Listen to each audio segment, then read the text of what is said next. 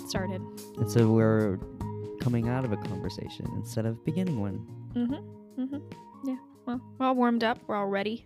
We're ready to go. Did our vocal warm ups together? ready to talk about some books and one book in particular. Yes. A particular book. Uh, shall we do our intro?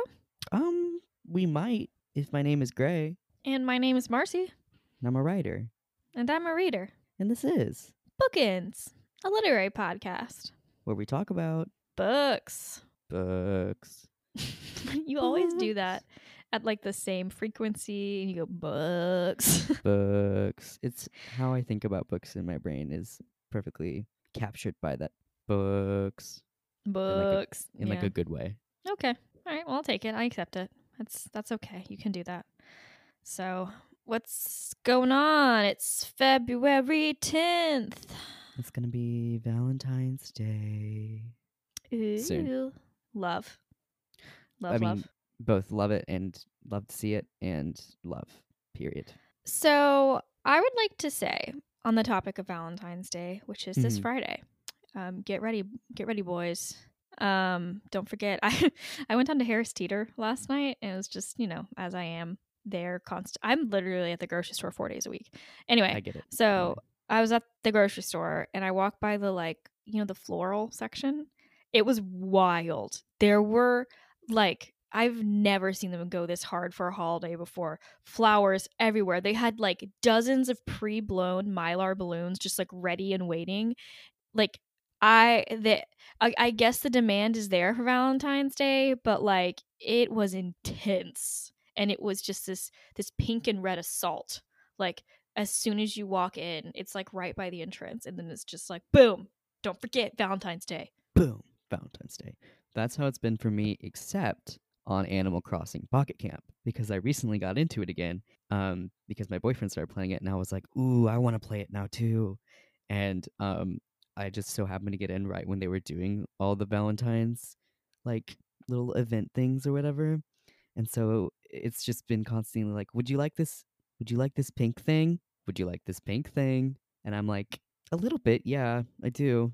Yeah, I do want the pink thing. Thank you. I do want the pink thing. Um, Side though. note: It is 39 days until Animal Crossing. Uh, what is it? New Horizons comes New out. Horizons. I want I it am so, so, stoked. I Oh my it so god. badly. Ugh. I But back on the topic of. Valentine's Day. okay, so I know a lot of people, and I'm just, I don't know, I'm a little bit over the like, everyone has to be snarky about all of society thing. Do you know what I mean? Like the no, like, oh, I 100%. love to hate things. Mhm. Um, it's cool to like stuff, guys. Just like stuff. Like I'm so done with people being like Valentine's Day is a fake holiday created by Hallmark to make all of us single people feel bad. And it's just kind of like, oh, shut up. It's cute. The aesthetic is adorable. It's nice to have a day to celebrate love. And I get that you're kind of annoyed that you're single potentially. But like, I also hear this from a lot of people in like really stable relationships. Like, oh, we like don't even do anything for Valentine's Day. And it's like a point of like pride. And I'm like, cool. I do. And I think it's fun. I think it's fun to have a day with your significant other or your friends or your family where you're just like, hey, I love you. There's pink hearts every everywhere and like this is an excuse to like spoil someone you care about or like just take some extra time to think about the people you care about and it's nice and it's cute and everything is commercialized you can complain about this for every holiday so get off your high horse this has been my ted talk thank you Get off your high horse. Enjoy some chocolates. Watch a watch a cute movie. Do like I I don't know. Valentine's Day is sort of like I feel like it's just about love in general, you know, and we focus on romantic love because as society we tend to value that as the highest form. But you can definitely celebrate Valentine's Day for all kinds of love. Like you don't even have to be in a relationship. And also I think it's fair to celebrate being in stable, loving relationships, period. And on the topic, I saw I don't know, does this count as plagiarizing if I'm retelling this?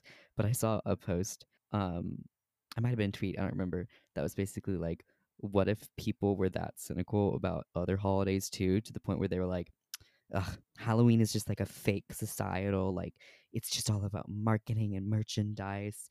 What about Gal Halloween? and I just like that a lot. yeah if no that's true. people true treated Halloween like that. Do you know what I think we should talk about? tell me Groundhog's Day. Ooh, Groundhog's Day. That is so true. I think Um, it should be a bigger holiday than it is. It should be a week long event. Related to that, I did not realize how big groundhogs were until literally this year. Really? That is surprising. Yeah, I saw a picture of what is his name? Yosemite Sam? Is that I don't know. his name? No. Um and the reason I saw it is because the picture is like set up so that there's like a shadow that makes it look like the groundhog is wearing a top hat, just like the man holding him. Um, and so that's like the funny thing. It's like, oh haha, I thought the groundhog was wearing a top hat too. How cute. But all I could see was how big the groundhog was. I don't know. the Jack Frost movie made me believe they were very small, and they're really not that small. Let's get into it. What did we do this week? Well, this week I have a segment for you. Cool, what is it? Why don't you guess what it is? Oh god, is it quote troll? Quote troll. Does it does this quote troll fit in the theme of this month or is this just for fun? Adjacently. So so the theme for this month, for everyone that's listening, is epistolary novels or novels that are written with media other than just prose, so like letters, text messages, documents, whatever. Um how is quote troll adjacently related? Do you want to explain? Give me the intro quote troll, please. Hear ye, mere mortal, as you approach. Pass not if you can't guess my quote. Cross my bridge if you dare. Only books will get you there. Control. It's still good. It's still good. So It's this good. week we have um epistolary novels, right? And Marcy, how much do you know about epistolary novels and epistolary as a form? I know the definition. I know that it kind of started in like sort of the gothic era of Mhm, writing. mhm. Um that's about it. So for you and I suppose our listeners, in case our listeners are not aware, um, it originally meant a literary genre where writers use things like letters and journals and diary entries as a way to tell the story or deliver messages. Um, and so letters tends to be the general idea. However, more recently, it has also included like documentation, like newspaper clippings, and um, electronic documents like emails and blog posts and um, text messages. So I was thinking about this idea of using text messages in novels. Some people don't like reading novels that are purely in letter form or purely in blog post or et cetera, et cetera. I'm one of those people. Yeah, I personally think it's more about the author than it is about the style. I think that a good writer can make it work regardless. I just think that most people are not there yet necessarily and try to do it anyway and it ends up not working. Recently I read a book that was told through these like it was these it was these kids and they were in high school and they got assigned to like write letters to each other because they were in the same class. And so the book is just these letters to each other. For a lot of reasons, I didn't end up finishing it or particularly liking it. But one of the reasons that I struggled with it a lot was they would recount things that happened between them in person in the letters. And the author's like reasoning for this was it would usually be the character be like, "Oh, I'm just trying to get through like what happened or like what did you mean when you said this or whatever." But I was like, people don't talk to each other like that. Like people don't write letters and say word for word what someone else said. I'm explaining exactly what you looked like when you did this. You know what I mean? Like especially for the characters that they were trying to show, like it just it it was it was it wasn't good essentially in my humble um onion.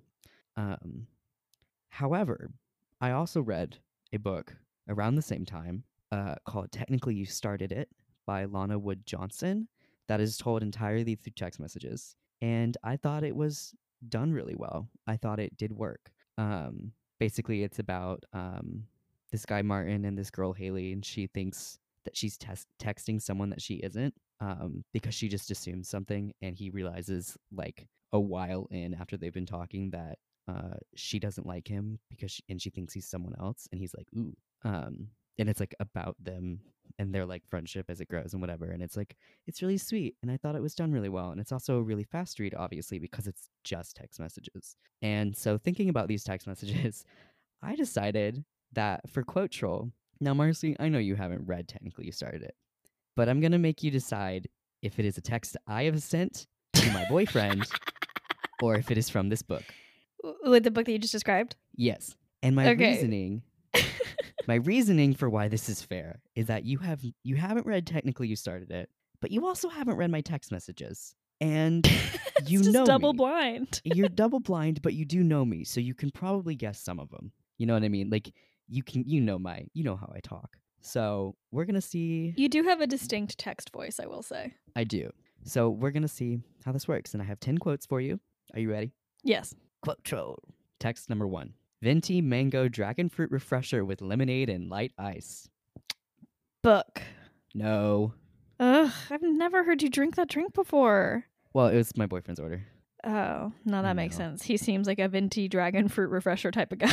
I know. I, I went to the Starbucks counter and I was like, sorry, I have to literally read this.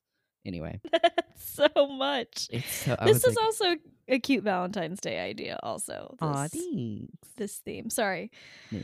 Yeah, no, that makes sense. Makes sense.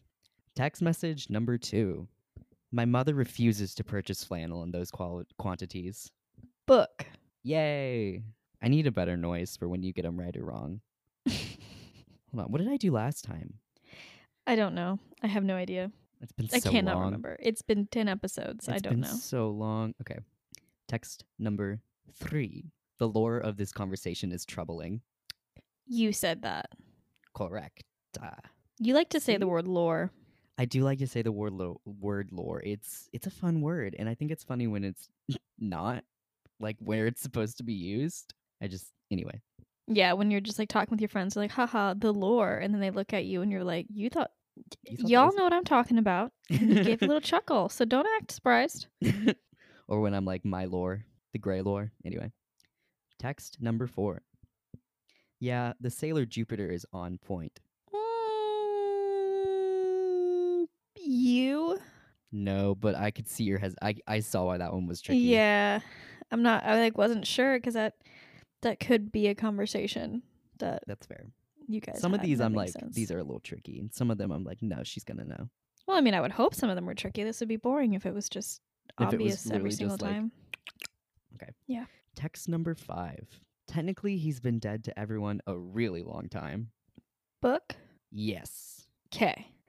I will say this is hard a little bit as an audio format because texting is so visual. Yeah. Like Your Mhm. choice in how you text is like says a lot about you as a person. Um and it's hard not being able to see like is there any punctuation? Is anything capitalized?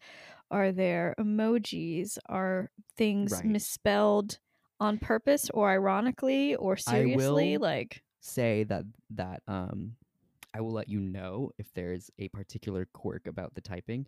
Otherwise, I wanted you to not be able to see if there was capitalization or punctuation because, like, visually, when I'm looking at this document, you can tell immediately which one is mine because I don't use capitalization. And I was like, that's a little cheaty. You know what I mean? Yeah, that's But, true. Because but, I like, you you text show really distinctly. Mm-hmm. Yeah. Text number six. What is a plane but a metal horse? Uh, you. Yep. You're doing pretty good. you have a distinct voice, Gray. You can't hide it. You can't hide from it. Text number seven. Oh dear, sweet boy. I bet you believe George Washington really cut down a cherry tree too. Mm, book. Yes. You wouldn't say that many words in one text. No, I would not. I also probably wouldn't say sweet boy unless I was Yeah. like uh, a sort of sweet boy talking about like an animal or something. Yeah, yeah, yeah. You don't you don't say sweet boy to people. Um, side note, did George Washington did he never actually the cherry tree thing. We've had this discussion before. this is for some reason a recurring theme in our podcast, but no, it Don't never know why. okay. But it, but but the lore, haha, is that it was George Washington, right? Mhm, But also He- Abe Lincoln. Well, but we were just confused because his name is Honest Abe, and the Mhm. cherry tree is like I can't tell a lie. hmm But it was George Washington who whose whose Who mythology, Yes. yeah, is that he cut down a cherry tree. Okay, cool, cool, cool, cool, cool. Continue. Text number eight. That's me being a clown because I slept from two to now instead of doing my homework like I told myself I was gonna. I want to say that's you, but just because that's something you do a lot. It is me.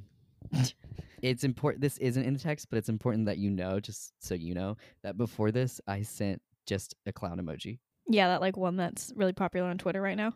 I like the clown. Emo- I think he's fun. He's so creepy. he's so fun and creepy. Ugh. You know my feelings about clowns. You're aware of Yeah. Smog. They're weird. Your love- feelings about crown I l- crowns, Crowns. clowns. Your feelings about clowns are weird. I love you, but it's true. I know. I just think they're inherently funny, but not for the reasons that they think they're funny. Anyways, text number nine. I have decided I like country music if it's women being like, hey, fuck men. I think that's you, Yeah. but just because we had a specific conversation where that was kind of the gist one time. Yeah, I sent that to um my boy because I was I was in a um Logan's Roadhouse with the parents and they were playing a song that the whole thing was like I can't be this like doll version of a woman that you want me to be. I'm never gonna be like that. So if you want someone, if you want a girl next door, it's like if you want a girl next door, then go next door is the line. It's really good. Anyway, text number ten and the last one. It has no empirical value except I enjoy it. Book? Yeah, you did really well. I've just never heard you say the word empirical before. That's it's all. not one that's on my brain, but I do like it. You know what I mean? Yeah, that's like more of a word I would say. Last night, um, my boyfriend was doing he's in grad school and he was doing an assignment and he was like, Hey, can you remind me what independent and dependent variables are again? And I turned to him and I was like, Oh, me? The biology major? Yes. I'm ready to launch into an explanation. Let's go. And then he was like, No, like don't explain it to me. Like just tell me what they are. And I was like, No, let's learn. I hate myself. Let's learn. I 'Cause love I- that. I've been a tutor for four years. I love to tutor. It's my favorite thing. And every time someone like asks me a science question, I can't just give them an answer. I'm like, all right, so if you break it down like this, and I'm so annoying. You're well. At least it means you're good at what you do, though. You know what I mean? I mean, yeah, it is. I am. I'm good at what I do. It's just I can't. I can't turn it off. Like, I really like that because I can exactly picture him being like, "No, just tell me, just tell me," Like, and you'd be like, like, "No, no, no." please just tell me. I need to just. It's like a, like I just need it for the assignment, like real quick. And I'm like, oh no no no, let me explain. He's like, don't teach me. I like that a lot. So this has been quote troll. Dun, dun, dun. Dun, dun, dun. So that book, so part of the reason that I have trouble with um books or really just texting in books at all, like not even books that are wholly told through texting, but even books that just have a portion of texting, um, is because not to be like I don't know, shaming older people, but like even someone my age, I don't text how an actual 16 year old texts these days. Like, genuinely, I text differently. And I text differently now in my 20s than I did in my teens. Like, and I just find it so cringy to sit there and be like, but no one talks like this. This is so weird. And like, yeah, I don't know. There's so, there's a level of cringe to reading someone else's text because also no one texts how they talk in real life. Like we all put on a little bit of a persona when we're texting, especially if we're texting someone we're like interested in, and that little persona is so embarrassing to go back and reread. Like. I, I can't reread my old texts. Like I cannot do it. I can't stand to read other Mhm. people's. I don't know what it is. Just the secondhand embarrass, like embarrassment of the experience, is too much for me sometimes. I 100% get that. Especially, I mean, the thing about this book, I think that helped with that was that um, the character Martin is a lot more like relaxed, and he definitely s- texts. I guess I have to say text because you don't see him speak in the book. He texts like I remember texting in high school. Um, the female character doesn't, but that's like part of her character. You know what I mean? Like it, it's it's sort of explained in the novel, but I have definitely read other books that don't do that, or even not in just texting, but just like in their speech and in the prose will misuse language that teenagers use, or just like phrases that no one says that just takes you out of it, and it's always so obnoxious because that feels like it's such a small thing that you could easily fix if you had someone else looking over it to say like now hold on that's you know that's awkward or i've never heard a human being say that you know what i mean but if you don't get Yeah. it fixed like that it can be so so distracting I mean, I that's for me like this the stereotype of anyone trying to use slang that's not of their generation, right? Is that they misuse it and they overuse it and they use it inappropriately. I felt a way. We talked about this a lot when we um, talked about Color Me In, Mm-hmm. however many Yeah. episodes ago, because I had that problem with Color Me In where I was like, you need to cool on the slang. You got to Yeah. You got to back off on the slang. It's too much. People don't Mhm. talk like this. Chill. Chill. I 100%. And I also think that a lot of like the issue that authors tend to have is the assumption that all teenagers text the same. And so they're trying to create what they think is the one way that teenagers talk, when in reality, that's just not like everyone, like you said, everyone puts on a different persona. So you have to be thinking about what persona your character is putting on.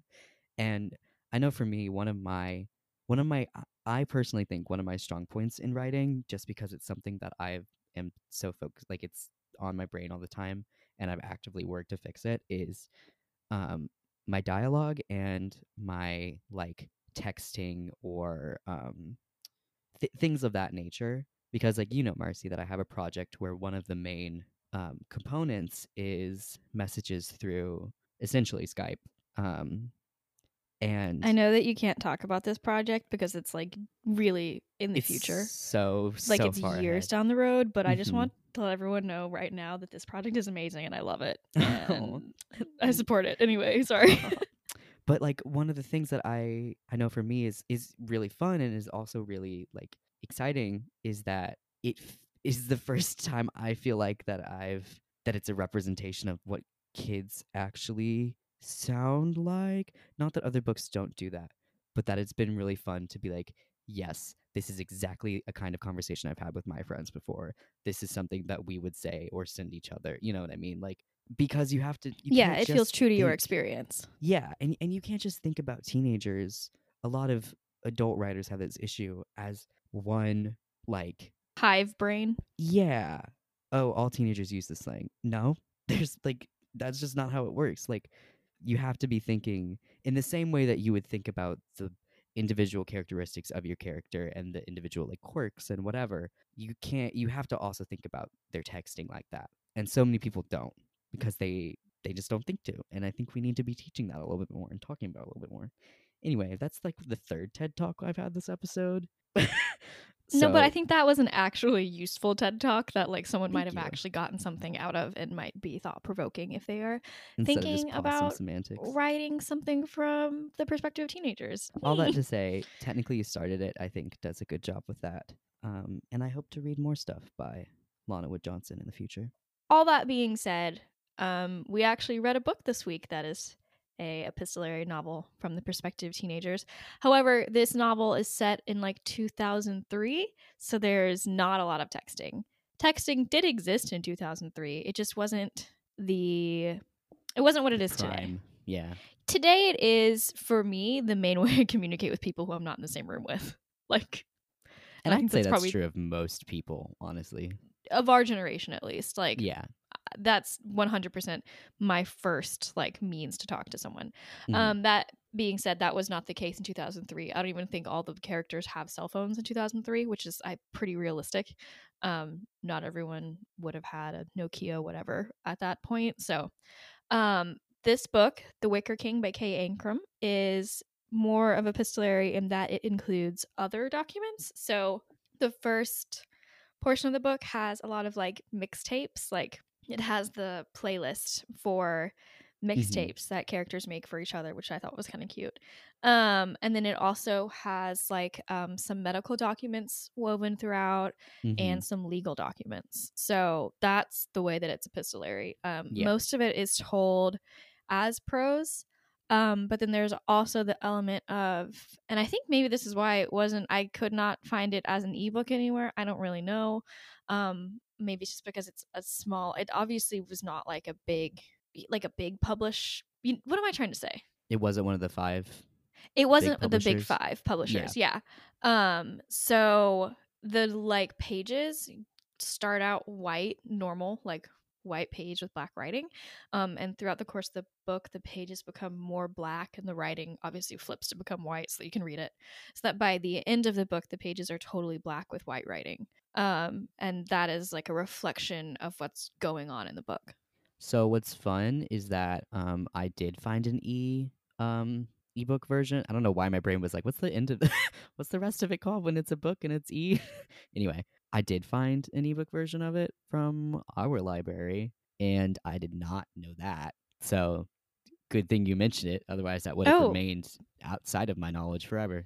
Yeah, no, yeah, I have the physical. I bought the physical copy. Ooh. I think I got a used copy um from Mhm. Amazon, and it is pretty cool. Like you can see, like you can kind of tell, like oh, I'm in the middle of the gray space right now. Like things are about to get worse, or like Mm, yeah. I thought that was a cool, very like physical thing that like you can't really ignore Mhm. um while reading the book. That like you get all these other, you get this like cool other indicator of what's going on that I thought was kind of neat. Um, cool. let me read the synopsis for you because we haven't done that yet. All So right. here we go. This is The Wicker King by Kay Ancrum.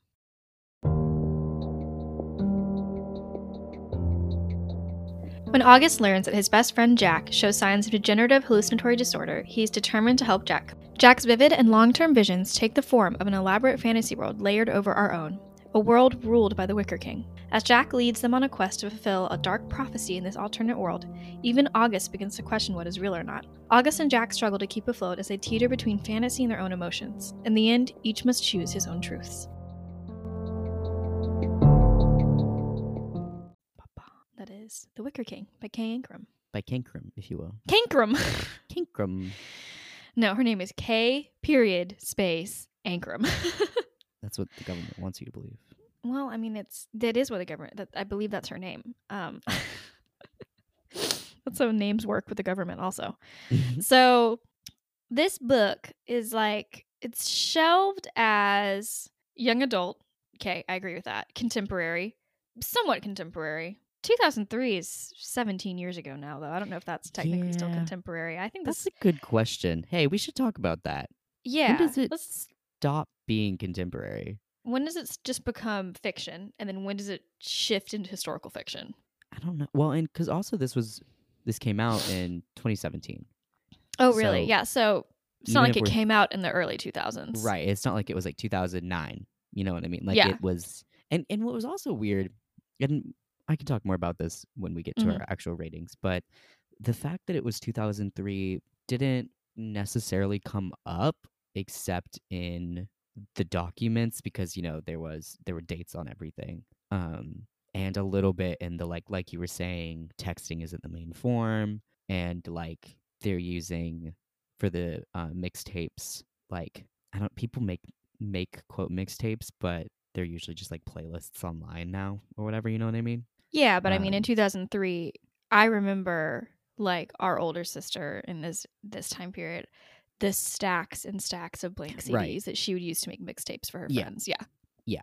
Um what was i getting at oh yeah so i just i don't know when does it become because okay it's 2020 if you told me that it was a book set in 2016 i would count that as contemporary but I don't know when in my brain i guess maybe like if you said like 2010 is when my brain is like okay that's not contemporary anymore that's like that is 10 years ago you know but that's very subjective so how do publishers decide to shelve it as contemporary? Like, who makes that decision? Does the author? Because I describe my current whip as contemporary, but that's because it's literally supposed to be set in the year that it ends up being published. You know what I mean? Like, it is. it is. Yeah. Yeah, yeah.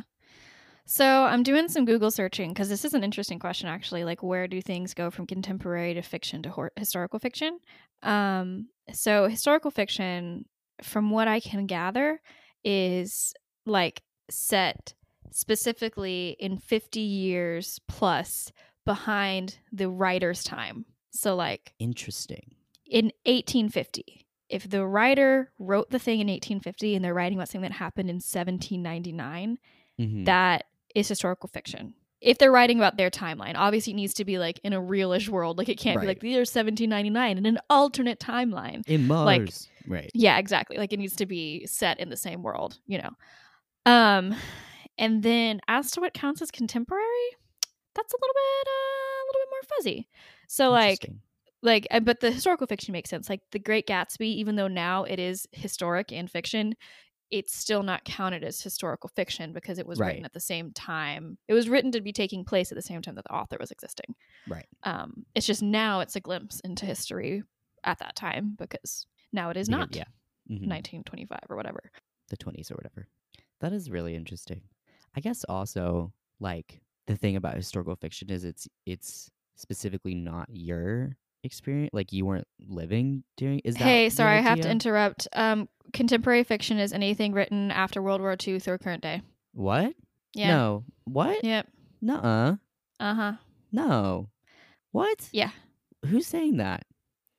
Wikipedia, enotes.com, study.com.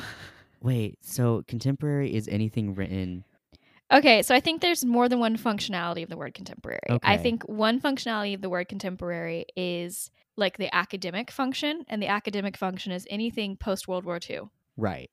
The like Goodreads shelved function, I think, is anything in the past 10 to 15 years. Okay. So there's a difference between academic contemporary and genre contemporary. Yeah, that's that's what I'm going to say. Is like okay. what I consider contemporary when I think contemporary fiction. I think fiction that is set in the basically today and now.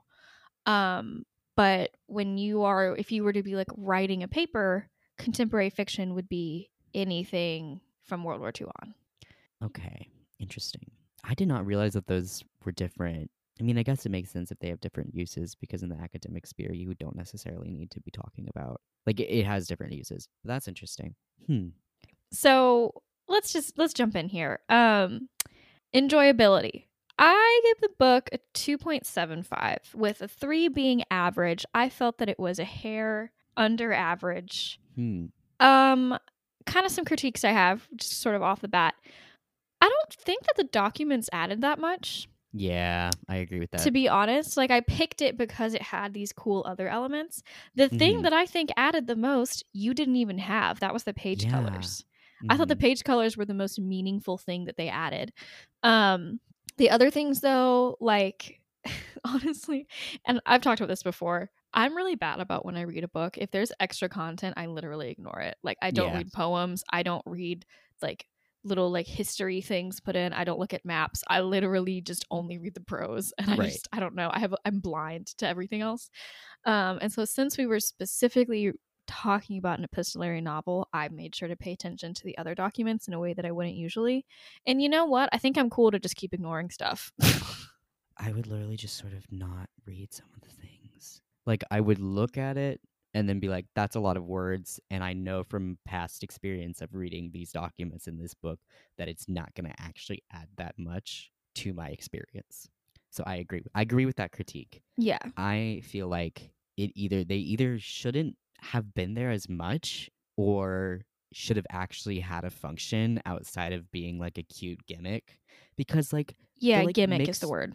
the mixtapes were cute, but you could have just had the mixtapes and that's it. Like, you know, like you didn't need the ones that really grinded my gears were the photos. Oh my god, I literally ignored them. I don't like being told what characters look like. Like I don't like seeing pictures Yeah. that are supposed to represent characters and so it bothered me that there were photos throughout. Like it just I don't know, I just didn't like that. It- and they were all like dramatic and like I mean the whole book is like drama, but like they had like they were bits scratched out and like it's like who's taking these pictures? I don't Where Like, are these coming from? these? Right. like Why the rest of the things characters take these photos? exist yeah the rest of the things that they sh- that she added exist in real life like oh these characters were friends they totally could have made mixtapes and that wasn't worth mentioning in the prose but like sure i buy that or like the medical documents yeah those exist in the timeline but who took these pictures who is taking these photos if it's important to the narrative why are you not telling me that the photos are being taken? Why is it only mentioned in these? Why do they look like this? This is so dramatic. Also just while we're on the topic of like extra bits there the medical documents made sense right? However i was reading one of them and uh, there's like scenes with therapy or whatever and so they'll have like the paper that i guess therapists i don't know i guess they write on that. I've never paid attention to that. But on the section where it says medications, it just says antidepressants. And I'm like, yeah can as you tell me what spent kind? the past two years doing medical charting Yeah. This is your wheelhouse. this is literally my professional wheelhouse. Right. Um, and it was kind of hard to see some of the medical documents. Just I know, first of all, like we said, 2003. So I know them being on paper makes sense. Like they would have still been analog on paper, but it just wasn't how it was not written how a clinician writes. there should have just been more So research that was done into it. weird to me. Reading it, it was a little Yeah. jarring because I was like, I mean, I guess I haven't really done a lot of psych work. Like, really, I Mhm. haven't. But I can't imagine um, like the standard would be that different because there's Yeah. a way you write in medical speak that's different from how you write in a normal day-to-day life like you have to kind of relearn how to say things s- put them into the correct format for a chart and so that was just kind of weird to be like oh okay this is not this just feels unrealistic to me Yeah, it felt like if you're going to include these documents, there should have been a level of realism to them that wasn't present. Like it felt like someone who it, it just it felt like the author didn't look at actual records of things. You know what I mean? I don't know. yeah yeah I no just- okay so this is maybe my critique of epistolary novels in general Mhm. Um, I don't mind if I'm reading an, a novel and it just happens to include a letter or two. I think that's fine because sometimes that's just how communication happens. Like, or like I'm reading a book and it has a couple scenes with text messages. That's whatever. Like, I get it. It's kind of like it adds a level of like, oh, this is how things are actually going, and you're showing me instead of telling me the letter said this. Whatever. I'm fine with that. I think if you're going to like make a big deal out of it, it has to be the best way like when you're writing i i don't know i'm not a writer but i would assume when you're writing you're not just trying to do like the thing that is cool you're trying to do the thing that tells the story the best Absolutely. and i don't think that the documents in this book told the story the best like at the end of Mhm. the day like i don't think they necessarily added enough like the mixtapes were cute and i get that they can help with characterization like they help say who a character is because like especially like i feel like especially in that era where mixtapes were like kind of a big deal and like being a fan of a band then was sort of a big deal like you had to go through a lot of effort to like right. get music like we're this Right. is the LimeWire time um like so i understand that by putting in like a mixtape you're saying like this is kind of the kind of person that this person is self-identifying as hmm based on the music they listen to great but like does it really add that much Yeah. Yeah, especially when there was like so many it was it was a lot of content in the one in the like in the mixtapes. It was a lot of like it was like 10 songs and I was like I'm not going to just sit here and read this list of songs. Like I don't especially because i don't know all the songs like i Yeah. basically would just like i would skim through like oh i know that one like I like you know, there was a lot of research done on the songs but not enough to be I think kind of worth it. Like it I also thought add it was fun that they included an MRI at one point, just the Mm. results of an MRI, and I just kind of sat there. and was like, no, none of y'all know how to look at this. I don't know how to look at this. I'm not even What? to look at this. What? I don't know. Nobody. I mean, it's it's No they're does this. not. It's fine. It's. I All just don't think it added enough. Yeah. All that to say, um, I, my enjoyability was a two point five. Um, I mean, we're in the same range, yeah, I, same ballpark. I guess, I guess I'll, I'll get to it in other ratings. I'll explain more in other ratings. So let's go. Cool. All right. Um, balance. I gave it a three just because three is average, and I was like, this is fine. I also gave it a three, but I'm thinking about it, and I felt like there was, it took place over way too long of a period. That was a really weird way to phrase that. Like, I don't know. Maybe I, maybe I should just keep it a three and take those points off from like writing style or something. But I felt disoriented in time and like I I don't I don't know how many months it took place over. Would that be more of a believability issue? Mm, it might be. Okay, I'll Mhm. yeah, I'll keep it a three for balance and go to the talk about that more in the other ones. But Okay. just just know I had issues. Yeah, no, no, I understand what you're saying. Um, unrelated, one of my lights, and it's like a smart light, like it's one that I can control from my phone, just Mhm. dimmed, flickered off, and came back on, and I did not like it. Uh oh, So that's there's haunted. a ghost in your house. Um, so expectations.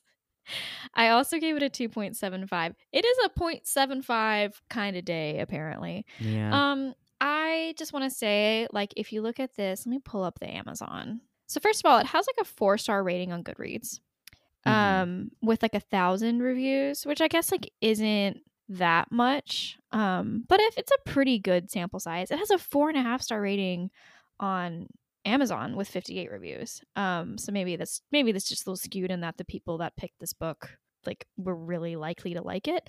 Mhm. Um, but I just want to say, like on Amazon, like it's all bold for the top line. The Wicker King is a psychological young adult thriller that follows two friends struggling as one spirals into madness. I don't know if I would call this a thriller. I think I would just call it like a psychological. I don't know what else to call it. yeah, You know, It's- it's not a thriller. yeah, a thriller to me means that I spend the whole book in anxiety. Like my heart Mhm. rate is elevated. I am feeling stressed. And it's not that like exciting things didn't happen in this book and there were moments of that, but most of it's it feels more subtle than that to me. Like it didn't hit the thriller mark. for sure.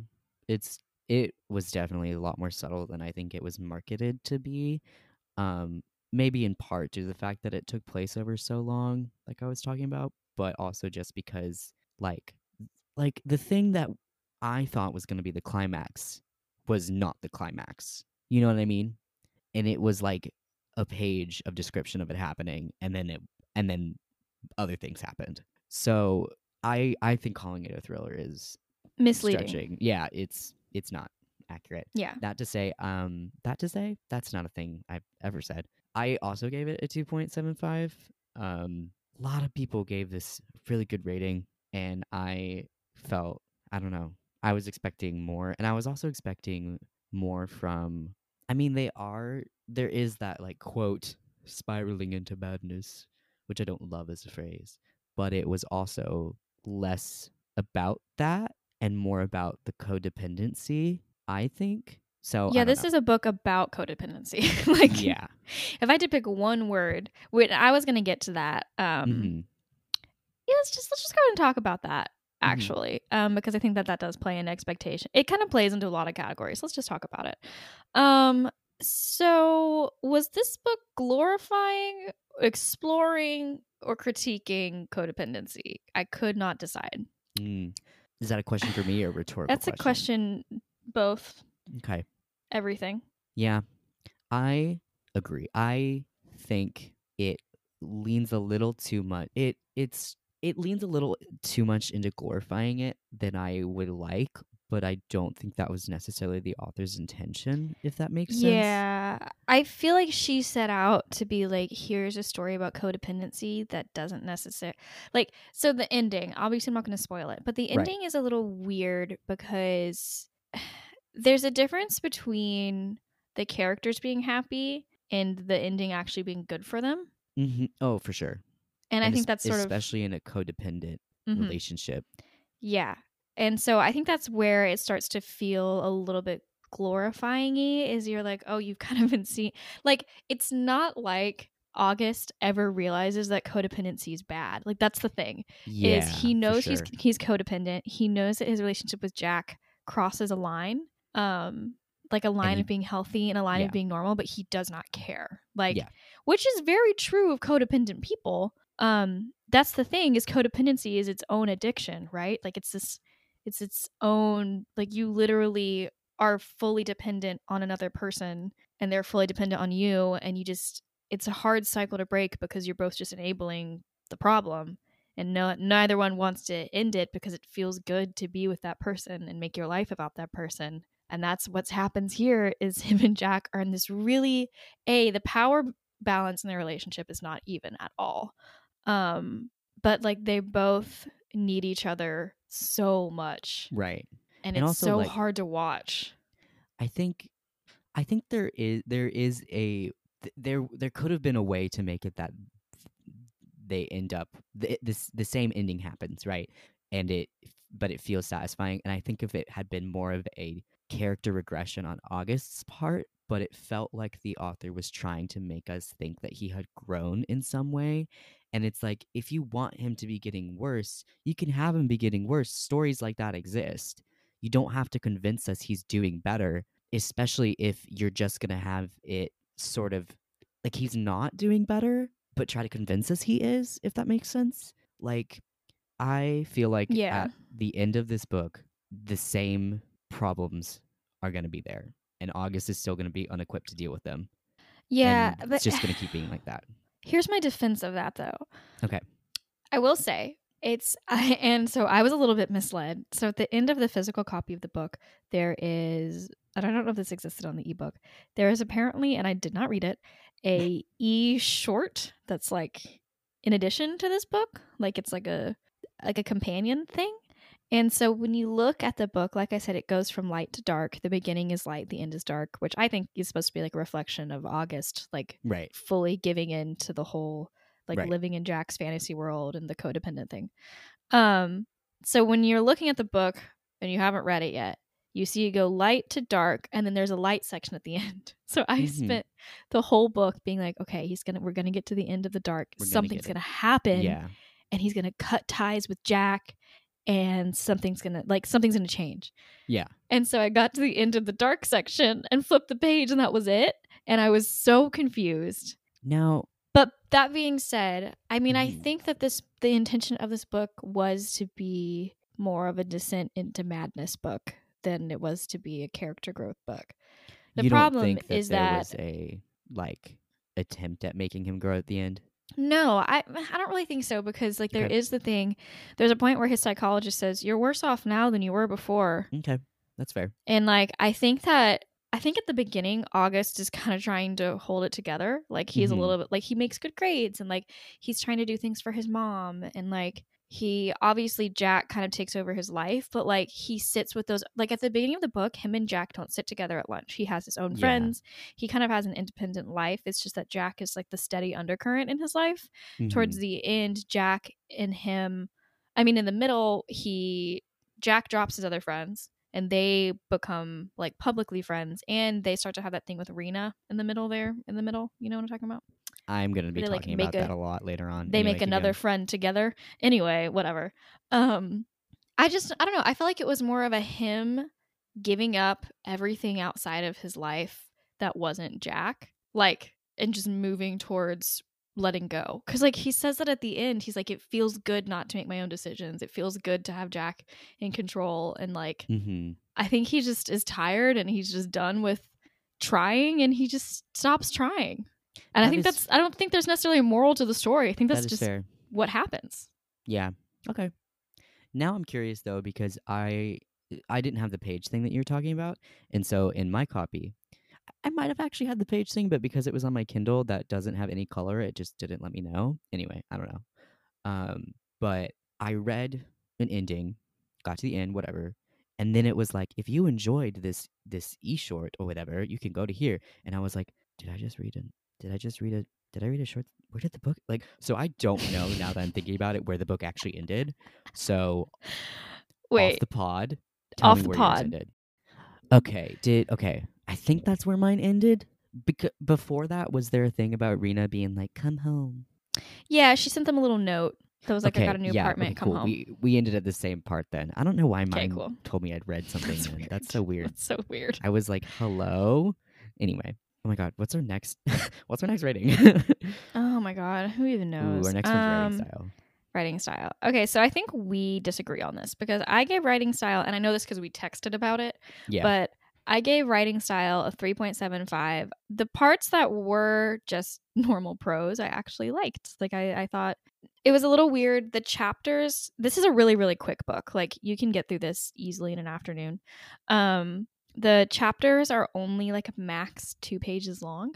Um, but I didn't mind that. I thought it kind of kept it moving. Like it was really easy for me to be like, oh, I'll just read a few more pages because I feel like a lot's going to happen in these few pages.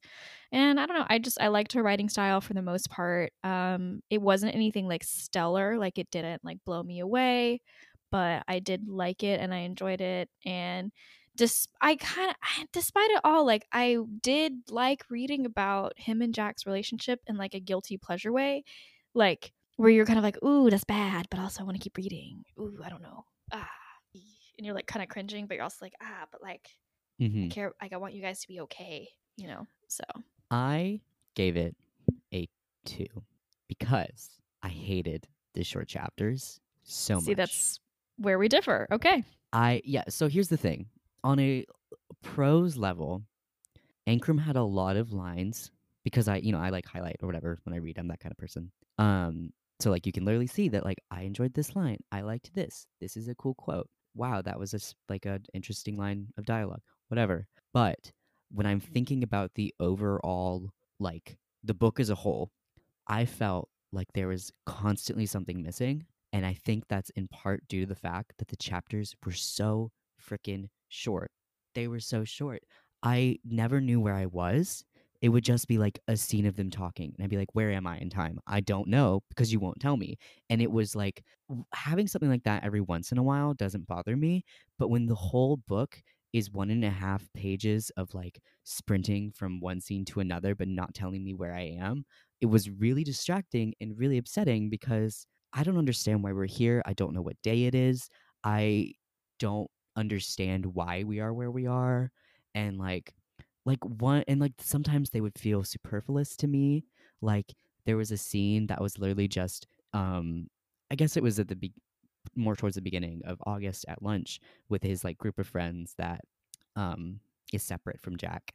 And it's just a scene of them like being like, haha, you always want to be in charge of of the group projects to one of their friends, and that's like the whole scene. Like there's no like a small something like that in between other things in a full chapter feels fine to me. But when it's just like that, it sticks out to me as unnecessary or as like I don't know. It bothered me the whole time. I also really don't like chapter titles unless it adds something. So for example, I read um a book recently called The Last True Poets of the Sea and that book had chapter titles. Almost always it added something um, it framed it in a way that was necessary to understand the chapter, or it added another meaning to the chapter. You know what I mean? But I felt like with this, I was just so many times I would read the chap like I would read the chapter title and then I'd read the one and a half pages or whatever, and then I'd be like, okay, where was what was the point in that? Like, why did I need the chapter title? What did this do for me? I completely ignored the chapter titles, and I completely ignore the Exactly. chapter titles in every book I've ever read. I'd like to say every Yeah. book I've ever read. I try not to ignore them because, like I said, I've read ones where it helps or it it lends something to the. nar- It's there was a lot of this book, I think, and this is my main issue, that was both somehow somehow both superfluous and scarce. So you have all of these like gimmicks with the like extra documents, but most of them don't add anything. You have chapter titles that could have been useful, but ended up just making me confused a lot of the time.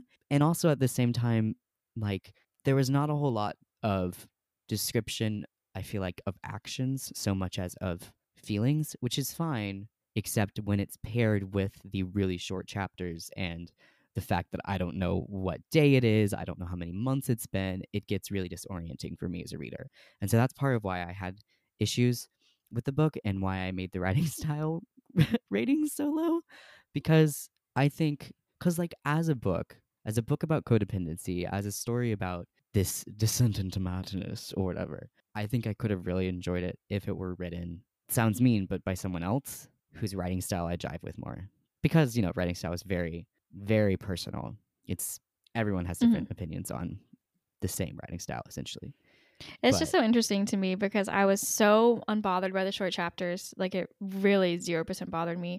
I was so unbothered by like you said the scarcity of it. Mhm. I don't know. I was just kind of like cool. I've I I didn't mind having that space to kind of insert my own like feelings. I was not Yeah. bothered by the timeline. Like Yeah, these are all very personal reader Yeah, things that we like, have. They um, just genuinely i didn't even really notice it. Like I was like this Yeah. is just part of the book. Like and to me it just like I don't know. It just like I accepted it and it just And you just kept reading. yeah, I just kept reading. That's fair. and I really liked her on a sentence to sentence level, which is what you said. I Mhm. think that's something I've realized. Um, I didn't really think about until we started doing this podcast. You know, I mean, I wasn't an English major. I haven't like really analyzed something I've read um, since high school. Sorry, I'm getting text and they're so loud and distracting.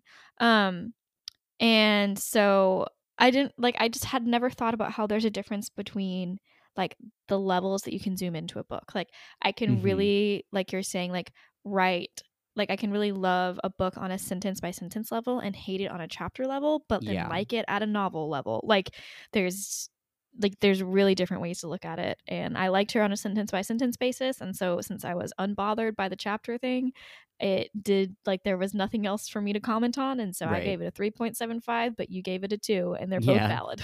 I just I you I didn't realize this about myself, but I think that I need a sweet spot for chapter length because I don't love super duper long chapters. They tend to overwhelm me, especially if there aren't breaks in between them. If there are section breaks, I can handle it. Um, but I also, like I've expressed, don't like short chapters. So I think I realized me, for me the sweet spot is about two thousand words for a chapter. Um, and that Which is how many pages because if you're not a writer words mean nothing. that is true. Hold on. Let me let me try and get hold on.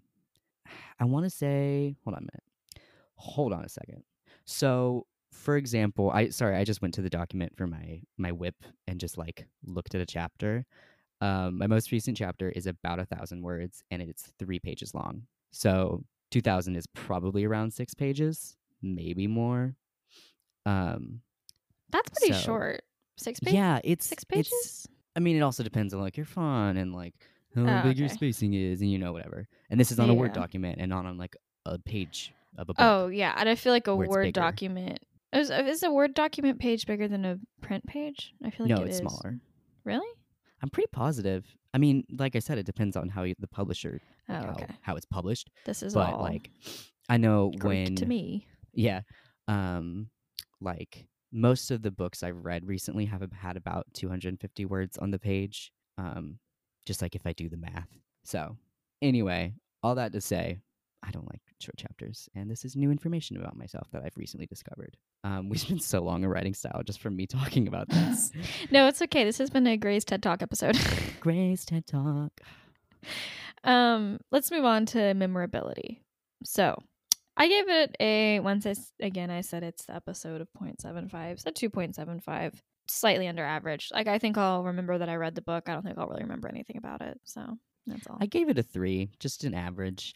I don't think I'm going to remember like character names, but I think especially because of, you know, like I had strong negative feelings about the some of the stuff, I think I'll remember those things. Nice. Okay, that one's quick and easy. Yep. Um, believability. I struggled with this category as I often do, um, because it wasn't that I actively disbelieved it while it was going on, and I don't know. I've never been in a codependent relationship, but I've seen them happen. So like I can see how this stuff would have happened. Like especially when you're thinking about like a 17 year old and how 17 year olds kind of are and like how the world is so small when you're 17 and you're thinking about a 17 year old who has kind of nothing going for him like his mom is basically like non-existent. He's basic he's pretty much raised himself and then he's basically also raised jack because jack's parents are totally checked out. Um i like want to give grace for all of that but then i'm also just kind of like how do you like fully follow jack's hallucinations? Like because jack is Mhm. full like he's not like imagining hallucinate he's not like the kind of hallucinations of like a paranoid schizophrenic where you think people are watching you or like you think like you don't trust people or you are hearing voices that are telling you to do something he is having really visual hallucinations Yeah, which are more rare actually and they're not just like he sees it starts out as like he sees like a bird where there's not a bird or there's like it's it's like more of a normal object just there's not actually that thing there Mhm. um but it becomes it gets to the point where jack literally has to follow tactile cues like he's basically blind like yeah, he cannot see in front of him at school anymore because of the hallucinations he's having. Like he has to accidentally bump into people to be able to tell that he's around people. And the only thing he can see is august because august is like the one constant in his life. And it's just like wild to me that jack was that functional.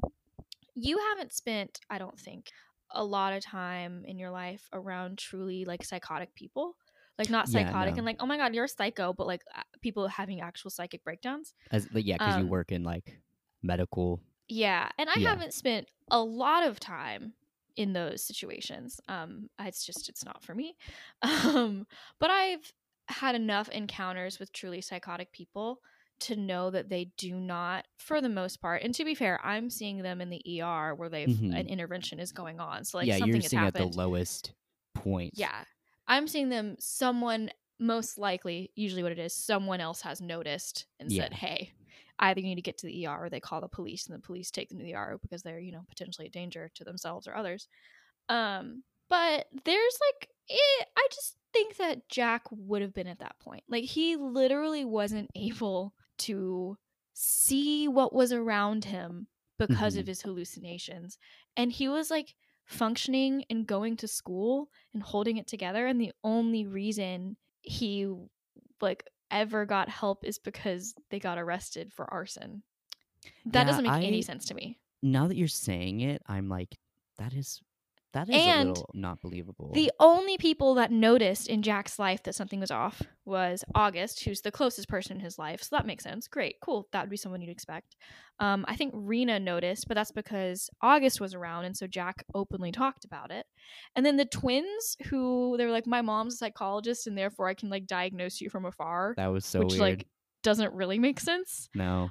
Um. So yeah, all that to be say said, I believe the codependency and the fact that August went along with Jack's hallucinations because I think that August honestly just like was looking for a purpose in his life and he was looking to be needed and he was looking to be loved and he was getting it. So like anything that kept making him feel those things he would do. You know, like For sure. I don't he was just at like a really low point and he was Yeah. really vulnerable and I think everything kind of lined up for him a non-psychotic person to be going along with all of the hallucinations Jack was having. Um I do not believe that the only reason Jack would have ever been put in a psychiatric facility is because they burnt down a building. like I cannot believe that he would not have like no one else, his teachers, his other friends, his girlfriend because he is dating a girl for a while. I do not believe that none of them would have noticed that whole time. I agree with that. I think the reason it wasn't a huge like thing on my on my on my mind when I was reading was I was kind of taking it with a grain of like magical realism. Um because like it's like shelved as that, but honestly It shouldn't be shelved as that. It it's shouldn't be. magical realism. It's Yeah. a psychology like it's I kept magical it to- realism to, is like, not into the fantasy and it excused by hallucination. That's Right. the whole thing is it's not a hallucination. It's actually happening. right. It's just a little bizarre. Like the point of magical realism is the bizarreness, right? Yeah. And also That's not what's happening here. Yeah, for sure. I I think this comes down to like I don't know. It's same same issue I had with the documents of like there wasn't enough research put into what actually happens in these situations, uh, specifically with the hallucinations because like you said like I believe the codependency and I believe why August would have gone along with everything. Um but also I just I also want to talk about I gave it a 2. um I had a lot of issues with on a character level some of the other a lot of the side characters, but also like just the ways they would interact. I was like, I don't believe that a human being is doing this essentially. Um in that not not August and Jack's relationship necessarily, but like, hey, I want to talk about the character whose name is Rena Medina. Number 1, let's talk about that. Number 2, why is this so okay, there's this character whose name is Rena. She's like 20 or 21. She's been graduated from their school for like 2 years now. She's a waitress. She does poetry. She's I think they literally say either Southeast Asian or Indian, like the characters don't know and they don't ask. Um and she lets them like hang out at her house. First of all, why would a 21-year-old cool girl want to hang out with two guys who are just kind of like generic boys, one of which is like kind of a jock, you know, that and both of them, okay, I don't know, this isn't really spoilers because it's the beginning of the book, but like they follow her around. Like Jack follows her around, and that's how he makes friends with her. I don't believe that a 21 year old cool girl would be like, here's some 17 year old assholes following me. I am their friend now, and they can hang out at my apartment whenever they want. As a 22 year old cool girl, um, I would not be okay with that.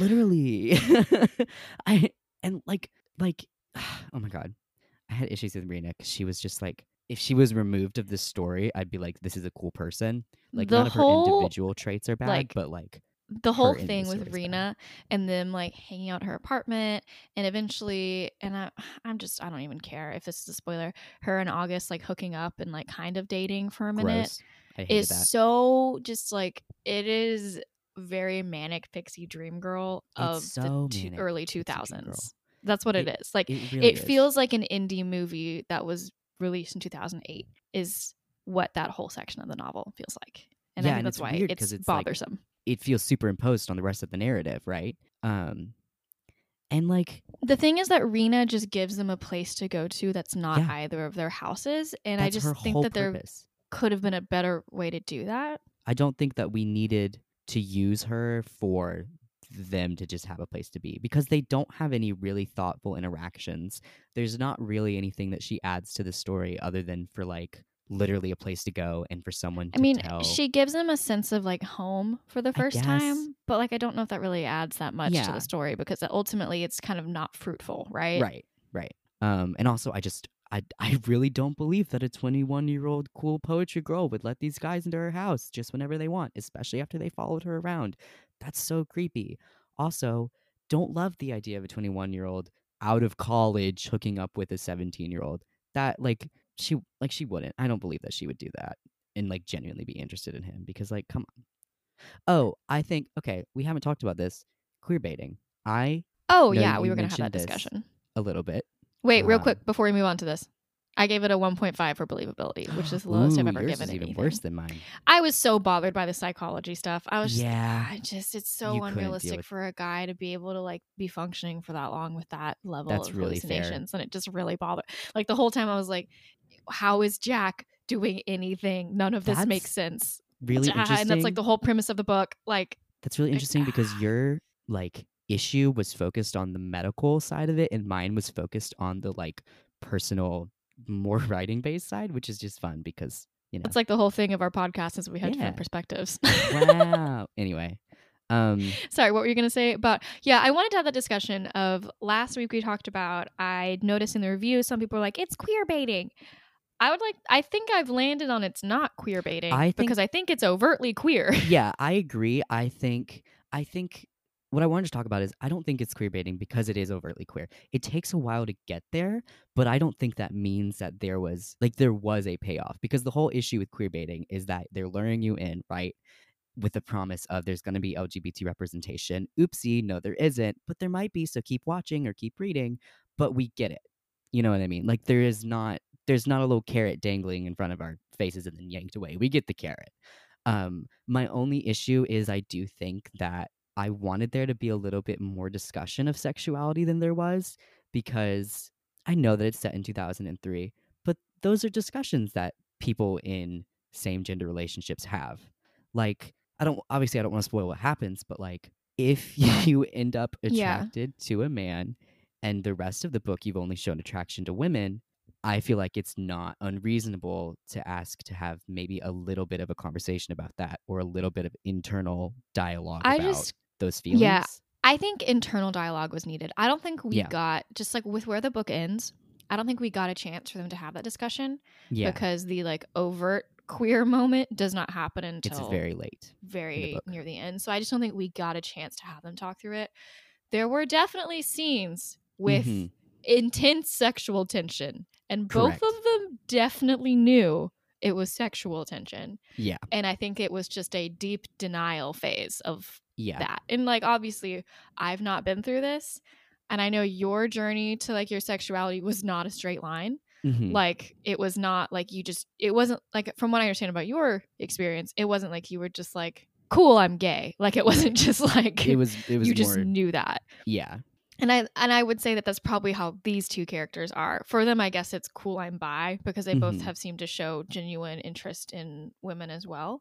Mhm. Um, and also with it being 20 years ago, that would be a bigger deal. Right. Not that it's not still a big deal now. I just think that now, whether or not it's a big deal, quote unquote, to realize that you're gay is very dependent on where you are geographically, what your family's like. Like it's really, really case Yeah. by case. it's Versus then, I think there was more. There was a more of a level of it was a little bit harder for everybody. Do you know what I'm saying? Like, yeah, I mean, like the baseline is get married different. at this time. yeah, You know, like it was it was it was very different. Um, I I definitely agree. I was not I was not at all bothered by like the fact that there was sexual tension that they both knew and they didn't talk about it or that it was like like nothing about it bothered me. I just wish there had been a little bit more of that internal discussion about it, but I don't think Yeah. that, that necessarily That's what I'm saying is for me. I wish there was more internal. Like I wish Yeah. there was more of a moment of August realizing like, oh my god, I'm in love with him. Right. But I think part of that also happens with the codependency of there's there's so much more to their relationship Mhm. than the sexual feelings. Like Mhm. the profound connection between the two of them is also independent of the fact that they're attracted to each other. yeah. And so I feel like it was probably really easy for August to kind of ignore the sexual stuff because he was bound to Jack in so many other really significant ways. for sure. Um, but I still think I agree. I, I would have liked to see a little bit more internal, like especially maybe at the end when he's like gotten a little bit more distance from Jack and they're not being allowed to see each other. For him to be like, oh, I don't know, like a saucy dream or something. Even I would I would have taken that. Like, I agree. but I don't I- think it necessarily ruined the book or anything. Yeah. And I definitely don't think it's queer baiting. I really don't know why people were saying it was. Um, it feels Yeah, pretty explicitly the- queer. I agree. I don't think it's. I think to call this queer baiting is really harsh. Yeah, Like, and just like I don't see how that makes sense. I was um before I decided to do quote troll, I was looking at like um different segment ideas, and one of the things was I was going to try to talk about queer baiting a little bit, just because we mentioned it, and I already knew at that point what my feelings in the book were, so I wasn't like, is it queer? Like I knew, but I was looking at a list of like examples of queer baiting, and most of them were like made sense. It was like Sherlock and Watson from like BBC Sherlock or whatever, and like Supernatural, blah blah blah blah. Um, but one that got my goat was Marcy. You do you know much about Killing Eve? Um, only that one time I walked into the living room and you were watching that episode where she runs over the girl and it Yeah. disturbed me for three days and I vowed never Aw. to watch it because I have a really hard time with violence on TV. Aw, well, it's a really good show. I know you're not going to watch it because you don't like violence on TV, but it's it's phenomenal. I think about it all the time. It's so good. It's overtly queer. It is. Um, oh yeah, that's what I thought. I assumed yeah. it was lesbians everywhere. for sure. Like the the main like I mean the two main characters, but one of them literally has several sex scenes with women. Like it's not there's nothing queer baiting about it to me. But this list had it on as like as an example. And I don't really understand. And that one, I was like, hey, hold on a minute. We can't say it's queer baiting just because they aren't sleeping together. Like, just because Villanelle is sleeping with women that you don't want her to doesn't mean that she's straight. You know what I mean? Like, it was really upsetting to me. Anyway, all that to say, I like Killing Eve. And this book wasn't queer baiting, in my opinion, as a gay person. So, yay! So how's that? How's that? Um, what's what's your full rating? My full rating is a 2.75. It was somewhat saved by the writing style because I did like the writing style. Nice. Mine is a 2.54 because I just sort of had overall average or negative opinions. So that makes sense. What is um, our overall? What was yours? 2.60? 2.75. 2.75. Hold on. Mhm. That is overall a 2.64, which I don't know. I feel like that feels pretty fair. Almost a three. I'll give it a three on Goodreads. Just round up. Yeah, I gave it a three on Goodreads. Um, that is right around what we gave Starcrossed. A very different book. Extremely different and for different reasons we gave Yeah, very rating. different That's really interesting. Yeah. So, dang. Okay. Um, that was we haven't even said the name that many times. That was The Wicker King by Kay Ancrum. By So, Cankrum. Cankrum. Kay Sorry, Ancrum, Kay I Ancrum. like your you name. just you can't do a consonant and then the last name starts with a vowel. It's just it becomes one word too easily. This is true. Um, what are we reading next week, Gray?